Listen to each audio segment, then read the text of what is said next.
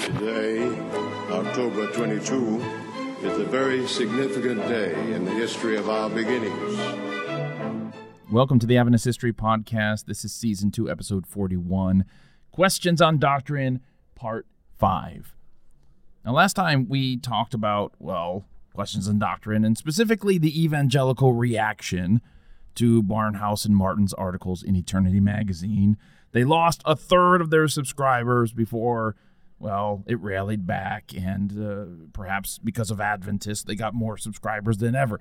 But it was fierce, and the fallout as a result of that lasted a long time in terms of lost goodwill and those sort of things. Now we're going to be talking about the Adventist reaction to questions and doctrine, and this is going to take two parts. I'm sorry. Now, a little disclaimer if you hear a little bit of background noise, it's because I'm at the NAD called convention, which is for pastors in Lexington, Kentucky. I've been posting a little bit about it social media. I presented here, da da da da da. But I'm in a little booth that the Adventist learning community has assembled. It's awesome, it's sound treated, but I'm still in a convention center. And there's a bunch of exhibits and booths around me. I can look over here and see uh, Voice of Prophecy. I can see people sticking their faces in the window and things like that. So if if the noise floor is a little higher than usual, I apologize. I'm going to try to get rid of that in post. But, anyways, it's the only way that I could uh, I could get this episode out on time, and I appreciate the ALC for making this possible. Okay, let's begin. As Walter Martin and Donald Grey Barnhouse were weathering the storm of controversy which their articles in support of Adventists were earning them, Adventist authors also began quietly laying the groundwork for questions on doctrine.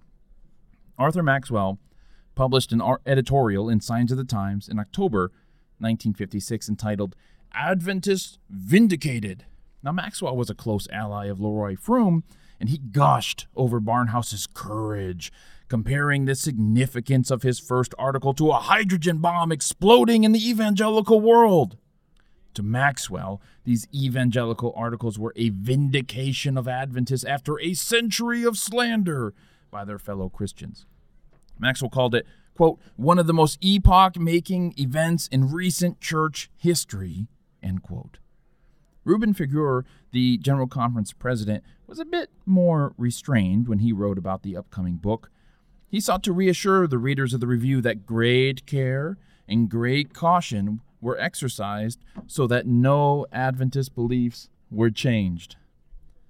Julius Nam, who wrote a dissertation on the events surrounding QOD, notes how odd it was that these epoch making conversations with Martin and Barnhouse were barely discussed in Adventist magazines, at least not openly, okay? Nam writes, quote, the general membership of the Adventist Church remained in the dark as to the details of the conferences and lacked a forum in which to discuss the unfolding events. End quote. If this really was this amazing situation where God had broken down prejudice and led some evangelical Christians to consider the Adventists as fellow Christians, then why not talk about this more? Why not trumpet this miracle in the Adventist press? Unless, of course, church leaders knew that many members wouldn't see this as a good thing. And, and so what ended up happening is that by letting the evangelicals break the news to Adventists, I mean, right, because a lot of Adventists, the first time they heard about something was when they when they heard about Eternity magazines, you know, and so and so what happened was it, by letting the evangelicals break the news to Adventists, it surely gave the impression that the church had something to hide. Because here's Barnhouse in his opening article saying, Yeah, the Adventist church has changed. They're not the same church they were in the 1800s. They're not even the same church they were 20 years ago. Their beliefs have changed, and now we consider them fellow Christians. So when Adventists read that, and that's the first thing, the, fir- the first bit of news they have that their church was involved in these negotiations. And the evangelicals are saying, yeah, the Adventists changed their theology. What are church members supposed to think? What are they supposed to conclude? Now, Roy Allan Anderson's ministry magazine was an exception to this more or less quiet before the storm. No one did more than ministry to prepare Adventists for questions on doctrine because without without referencing by name the conferences with Martin and Barnhouse, Anderson was was publishing articles which laid a foundation for what would later appear in questions on doctrine. Anderson you know, after months of just kind of he would he would just nibble at the issues that would appear. He would start sharing Ellen White quotes on a subject of atonement or on unity with other churches. You know, just he would just write these articles about these subjects, knowing full well that these are going to be hot points later when Questions on Doctrine is, is published. He wouldn't he wouldn't mention anything by name until uh, December of 1956 where he explained a bit of the background to these evangelical Adventist conferences in announcing that a book was forthcoming. But ministry, it should be said, was aimed at the ministry, not the Adventist public. So all of these articles were meant to prepare pastors for what's coming. And if a layperson didn't read ministry, which, you know, why would they? They wouldn't see it coming. Meanwhile, Adventist leaders were grumbling at some of the things Martin and Barnhouse were writing in their eternity articles, particularly Barnhouse's assertion that Adventism has, has changed their beliefs to become more evangelical. Raymond Cottrell, then working on the SDA Bible commentary, wrote 16 pages in response to Barnhouse and Martin's articles, which he circulated exclusively to top GC officials. And Cottrell grumbled that Martin and Barnhouse still had these, these misconceptions about Adventists and that Froom and company shouldn't have let them keep those misconceptions. Cottrell warned that, quote, almost certainly there will also arise a storm of opposition when our ministry and laity discover the real meaning of the actual terms on which we have achieved a rapprochement with Martin and the other evangelicals. Now, it's unlikely that Froom and Figueroa needed to be told that they were playing a risky game, but at this point, it's too late to have second thoughts. Now, the General Conference leadership was far from united themselves. They, but they did present a united front in public. Perhaps the gnawing anxiety in Figueroa and Cottrell and Heppenstall and others is, is an important reason why QOD wasn't talked about more in the Adventist press. On the one hand, they wanted to show confidence in QOD, they wanted to celebrate the, the, the, the unity or the acceptance that the evangelical world had offered Adventism.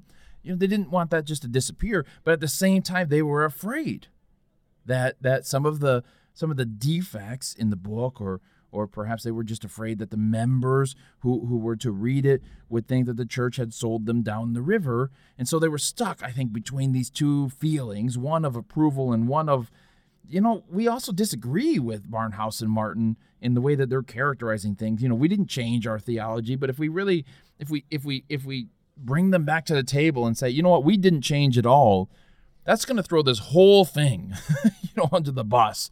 You know, what's to stop Martin from saying, you know what, we're we're so tired of you guys. You you say you've changed, you say you don't believe these things anymore, uh, but then you're going off and saying that your theology hasn't changed. Like, where are you guys as Adventists?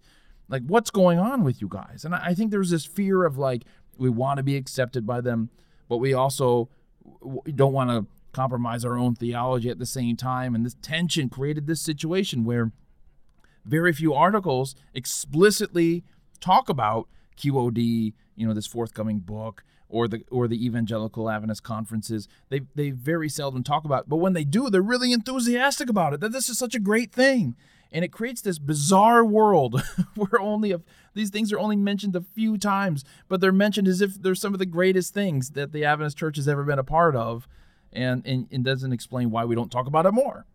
Anyways, with the QOD manuscript taking shape, copies were sent to some 250 pastors, presidents, teachers, editors, and administrators for feedback. This was the basis for the claim that QOD was representative of Adventist thought, right? Because we've showed it to these 250 leading people in the church, and they didn't have a problem with it. They thought it was great. So therefore, it represents really, I mean, because if these leaders agree with it, then presumably the people that they lead would also agree with it. So this was the basis for them saying that QOD was representative of Adventist thought. But in reality, Julius Nam tells us that only a few church leaders bothered to reply. No response came from outside North America. No local or union president responded. And many of the responses they did get were just superficial, like one page, hey, you know, we read it, you know, good work, keep up the good work, you know, kind of stuff. And and and that's very troubling, right? Because Nam notes all of the significant responses to you know the people who took the time to really critique this pre-production version this manuscript of QOD all of the significant responses came from people who worked within a block of the general conference building people at the review people at the seminary, people within the General Conference itself. Raymond Cottrell generally, generally appreciated the book, but he again warned that he didn't think it was truly representative of Adventist thought because he's, you know, I can think of several good ministers that I know of who wouldn't agree with some of the things that are in this book. So how can we say this is representative of Adventist thought? His colleague, Francis Nichol at the review, agreed. So did Ted Heppenstall. But Froom, Anderson, and Read had already reached an understanding with Walter Martin, right? The articles in Eternity had already been published. What are you going to do now? Go back to the table with Martin and say, oops, I guess we didn't represent Adventism as much as we thought we did, right? Cottrell had warned, as if it needed to be said, that if Martin sensed betrayal or equivocation at this point, he would probably spend the rest of his life waging an unholy war of unrelenting fury against the Adventists. You really want to risk that? Tension existed among GC leaders to the point that even Figuhr worried that Froom, Anderson, and Read were too invested in this, they're too close to it, and they might have lost all sense of perspective. Now, Anderson, at least, knew how Figuhr and others were feeling. He tried to reassure his boss that he wasn't trying to compromise Adventist truth. And in a desperate statement, Anderson wrote Figuhr and, and, and said, quote, Brother Figuhr, this is my life. I have nothing else to live for. End quote. So Froom, Anderson, and Read were all in. We've got to go forward. We can't go back now. We have nothing else to live for, Anderson says. In the fall of 1956, M.L. Andreasen picked up his own copy of Eternity, read Barnhouse's first article about accepting Adventists as Christians, right? That Adventists had changed. And he took Barnhouse's comments at face value. And Andreasen was horrified. Now, in case you don't remember much about M.L. Andreasen from that bonus episode that we did in September 2021, it was called Fall of the Seminary.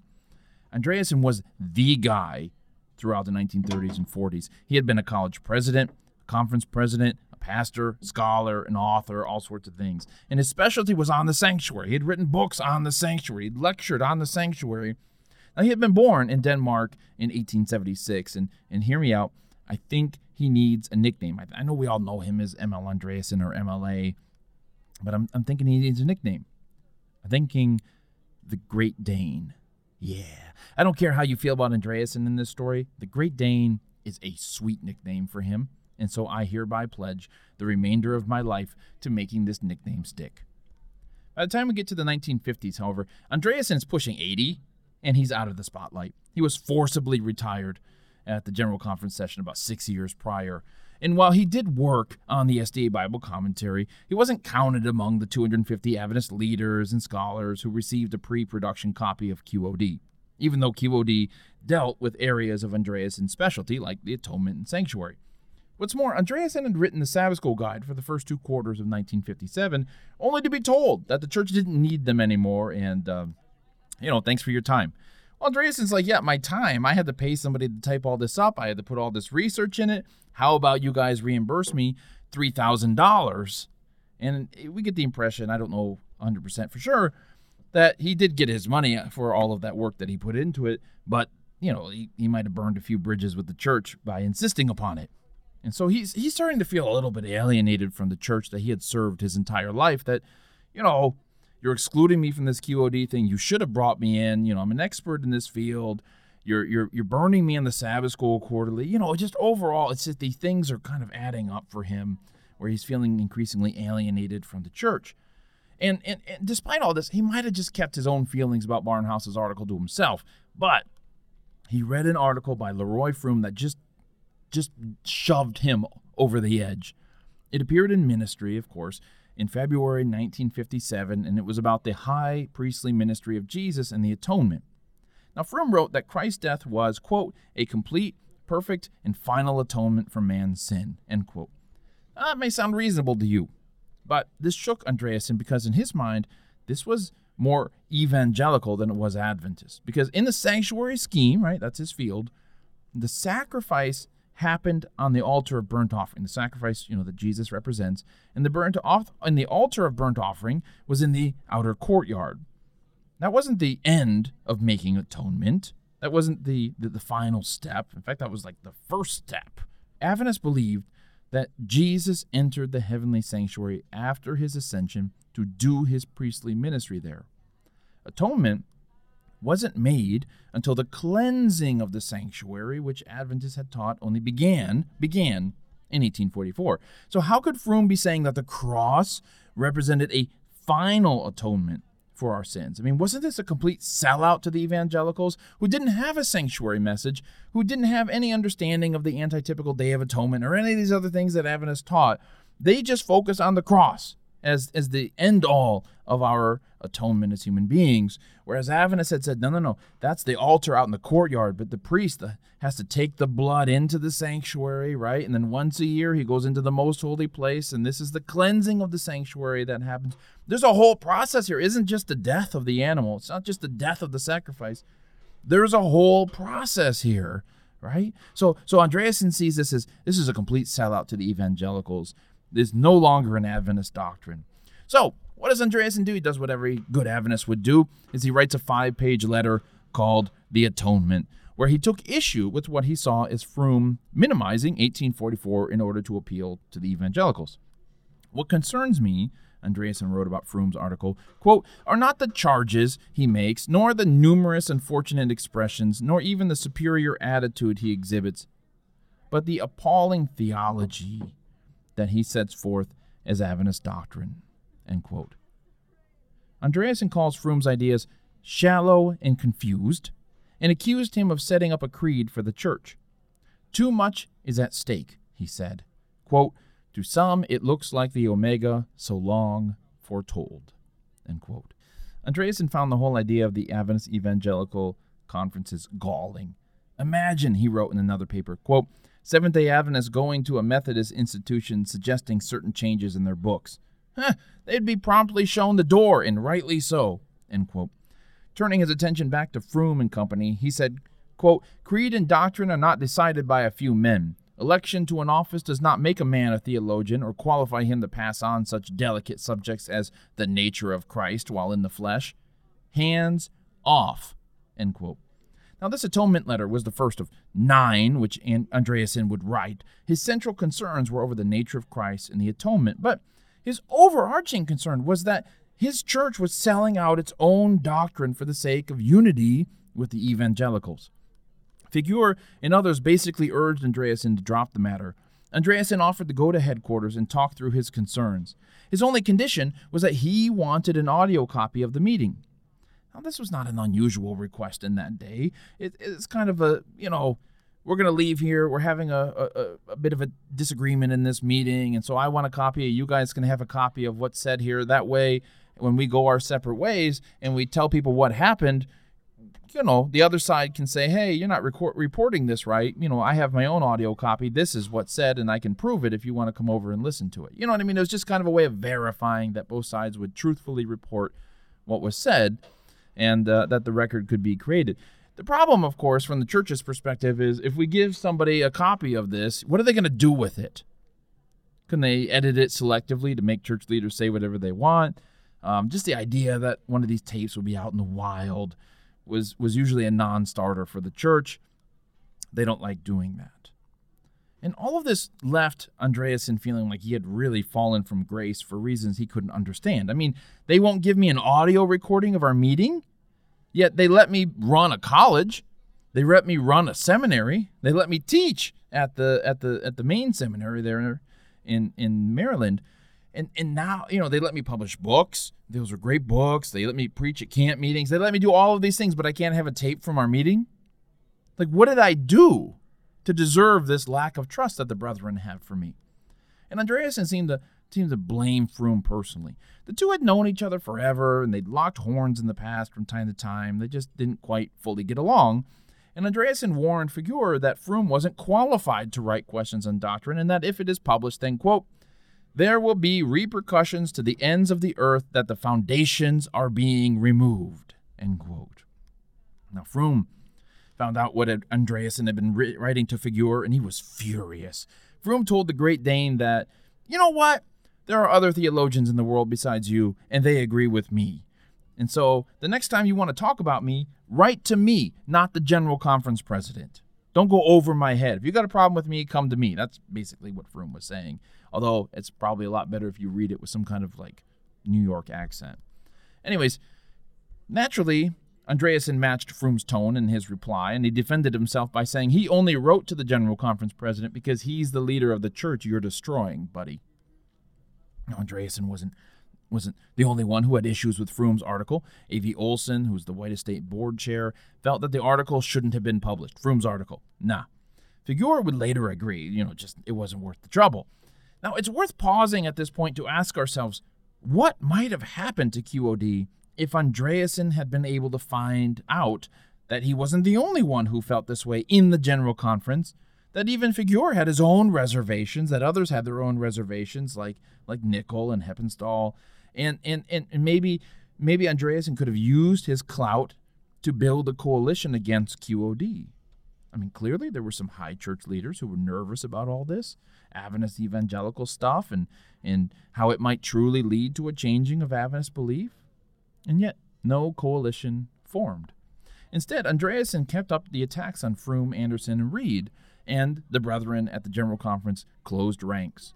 Andreasen called Froom's work dastardly and found out that Anderson and Read were meeting with the White Estate to discuss adding some notes to Ellen White's comments on the atonement, you know, in her other published writings, to emphasize that this wor- that this work was was uh, was finished at the cross. Now, this was proof to to Andreasen that these three men wanted to change Ellen White's writings to fit their evangelical theology. Andreasen wrote more letters to Figueroa, this time urging him to fire Anderson and Read for their high crimes of, and I quote, conspiracy against God and his people. A couple of weeks later, Andreasen picked up his pen again to call it the greatest apostasy Adventists had ever had to deal with. So, if you're wondering why Andreasen had been unable to form a coalition against QOD, I would suggest that his high rhetoric of, you know, basically accusing people of treason is the reason why. And as we've noted, Figueroa had his own problems with parts of QOD, but Figueroa would defend Froom all day, every day, from the charge of committing, say, high treason. I mean, I don't even know what a conspiracy against God looks like. You know, what what are you going to charge them for uh, out of the church manual there? Anyways, Andreasen probably had no idea that there were uh, all of these important leaders who sympathized with him. certainly, some reached out to him and let him know, but but he probably didn't realize that it could have included Nichol and Olson and others there uh, in the who are so high up at the GC. Andreasen probably had no idea that there were so many important leaders who sympathized with him. And he beat that sympathy out of them with his forceful, over the top letters. He saw enemies in the church, and so, like so many other people, because he saw enemies in the church, he created enemies in the church. Andreasen's letters kept arriving at headquarters. And keep in mind, friends, he had never seen the book manuscript for QOD. He had Froom's article from February, he had some White Estate board minutes from May, and of course, he had the stuff Barnhouse and Martin had written. That's what he had. And with this, he was charging Froom Anderson, and Read with conspiracy to destroy Adventism. It's the greatest crisis that Adventism had ever faced. Desperate, Andreasen threatened to take his concerns to a wider group of people, the General Conference Executive Committee, unless Figueroa agreed to put his concerns on the agenda at, at Autumn Council, an annual council. If that didn't work, Andreasen said he would take it to the next General Conference session. And if you want to know how to get a General Conference president to pay attention to you and, and make a decision, that's probably a good way to do it, right? Threaten to take it to the floor of a general conference session. That got Figueroa's attention, and Figueroa basically told Andreasen that we're done here, and if anyone is going to harm the church, it's you if you keep this up. Andreasen wrote back, quote, I consider this the greatest apostasy that has ever come to this denomination and foretold by Sister White, and you would have kept it under cover? May God save his people. In the providence of God, the information came to me. End quote. To Andreasen, Figueroa had made his stand on the wrong side, and he was done trying to persuade him. Now, Andreasen also wrote to the secretary of the General Conference, W.R. Beach, quote, Dear brother, I write to ascertain the correct denominational procedure in preferring charges against a high official of the denomination and certain of his associates involving impeachment, usurpation of powers not delegated to them or inherent in their respective offices, heresy, corruption of doctrine vital to denominational existence, malfeasance. The great Dane wanted to impeach Figuhr, to remove him, and presumably he had in mind, Froom, Anderson, and Read from office. It was unprecedented and extremely unlikely to ever happen. But by asking the General Conference secretary, Andreasen was sure that it would send a message to his boss, to Figuhr. Now, Questions on Doctrine appeared in November 1957, with all of this stuff happening before. If one felt that this was all a big conspiracy to change Adventism by its leaders, well, let's just say the publication plan did nothing to contradict that feeling. From the start, Adventists were told that this was a hugely important book that lots of people wanted. It's the best thing that we've ever produced, you know, that kind of stuff. It was placed on the pastor's reading list. It was sent to Christian organizations around the world to be placed in their libraries. Roy Allan Anderson and two others on a special committee for distribution identified who should receive copies. Here's a few off that list. Quote, overseas theological and religious leaders, editors of religious journals in North America, leaders of major denominations, certain outstanding pastors, end quote. Well, to be a little bit more specific, 37 copies were sent to Methodist bishops, 29 copies were sent to various writers, 75 copies were sent to seminary professors, the World Council of Churches got copies. The National Council of Churches got copies. It was like Oprah. You get a book, and you get a book, and you get a book, and you get a book. They were authorized to send out 500 copies, and they were begging the General Conference to be able to send out more. And it wasn't enough, right? Froom picked 50 Christian denominations and decided that the leader of each of them would get a book. Then the deans of 50 seminaries would get a book. Then the editors of 50 religious journals would get a book. Then some secular editors of papers would get a book. On top of that, if the leaders of these groups knew of two or three people in their denomination who wanted a copy of the book, Froom would be happy to send them one as well. Froom reassured them that this book was, quote, prepared by a team of our most experienced writers, scholars, theologians, and editors, and authorized by a representative committee of our denominational leaders, end quote. Our most experienced theologians. Well, I can think of one very experienced theologian who wasn't on that list.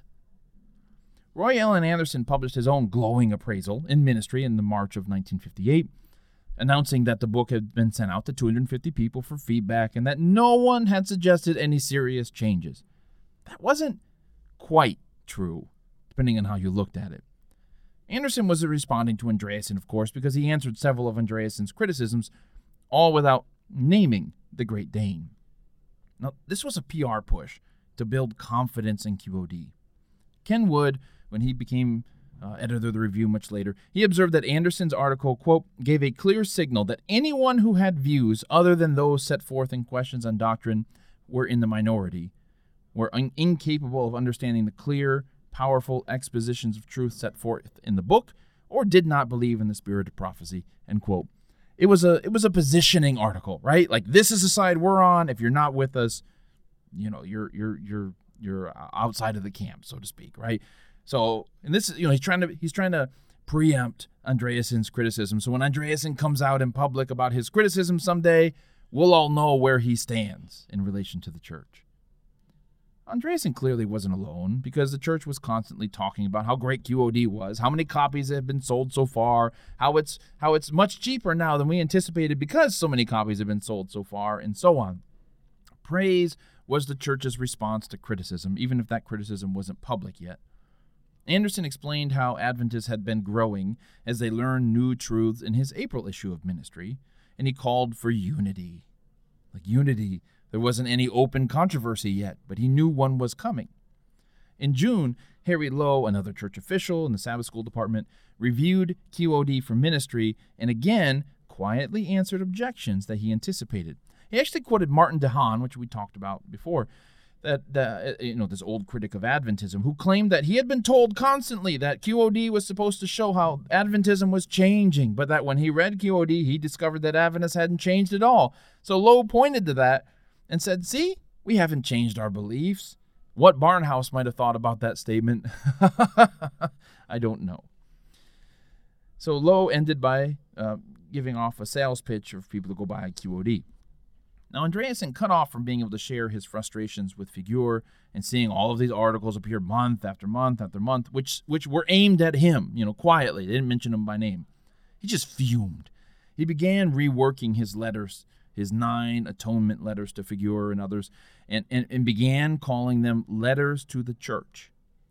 Like minded Adventists, aware by now of Andreasen's stand, joined him, and the Adventist church began to cleave over this issue. Froom would go on arguing that QOD was changing evangelical minds about Adventists. Andreasen would go on arguing that evangelical minds had changed QOD. Andreasen saw himself as the victim, of course. So the word has gone out, he wrote. Quote, Shoot the watchdog, and it is being done. May God pity our leaders. They are fulfilling prophecy. I pray for them. I'm not bitter. I am not vindictive. I am enjoying a sound Christian experience, and I pray for my beloved church. My head is bloody, but unbowed. Paul went down to defeat, but he had the consolation that a crown awaited him. As for me, here I stand. I can do no other, God helping me. The fight is not finished, it has just begun. The Great Dane the new Martin Luther, making his stand before this new diet of worms. He would receive no audience with Figuhr where he could make his case like Luther did. He would make it by appealing to the members of the Seventh day Adventist Church. He would appeal to the court of public opinion. And everyone, both Andreasen and church leaders, would live to regret the outcome.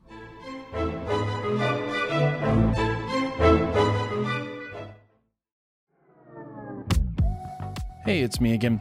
If this episode didn't quench your desire for more Adventist history content, then go subscribe to Adventist History Extra. It's a private podcast that I do for those who support the Adventist History Project. You can get access to Adventist History Extra on the website, which is AdventistHistoryProject.org, or by becoming a patron at patreon.com. Now, there's more variety at Adventist History Extra, in case you were wondering. I do some interviews. Sometimes I do bonus episodes. You know, I, we had a good episode here in the Adventist History Podcast, and I want to talk some more about it. Other times, I go behind the scenes at conferences I attend, like the Women in Seventh day Adventist History Conference.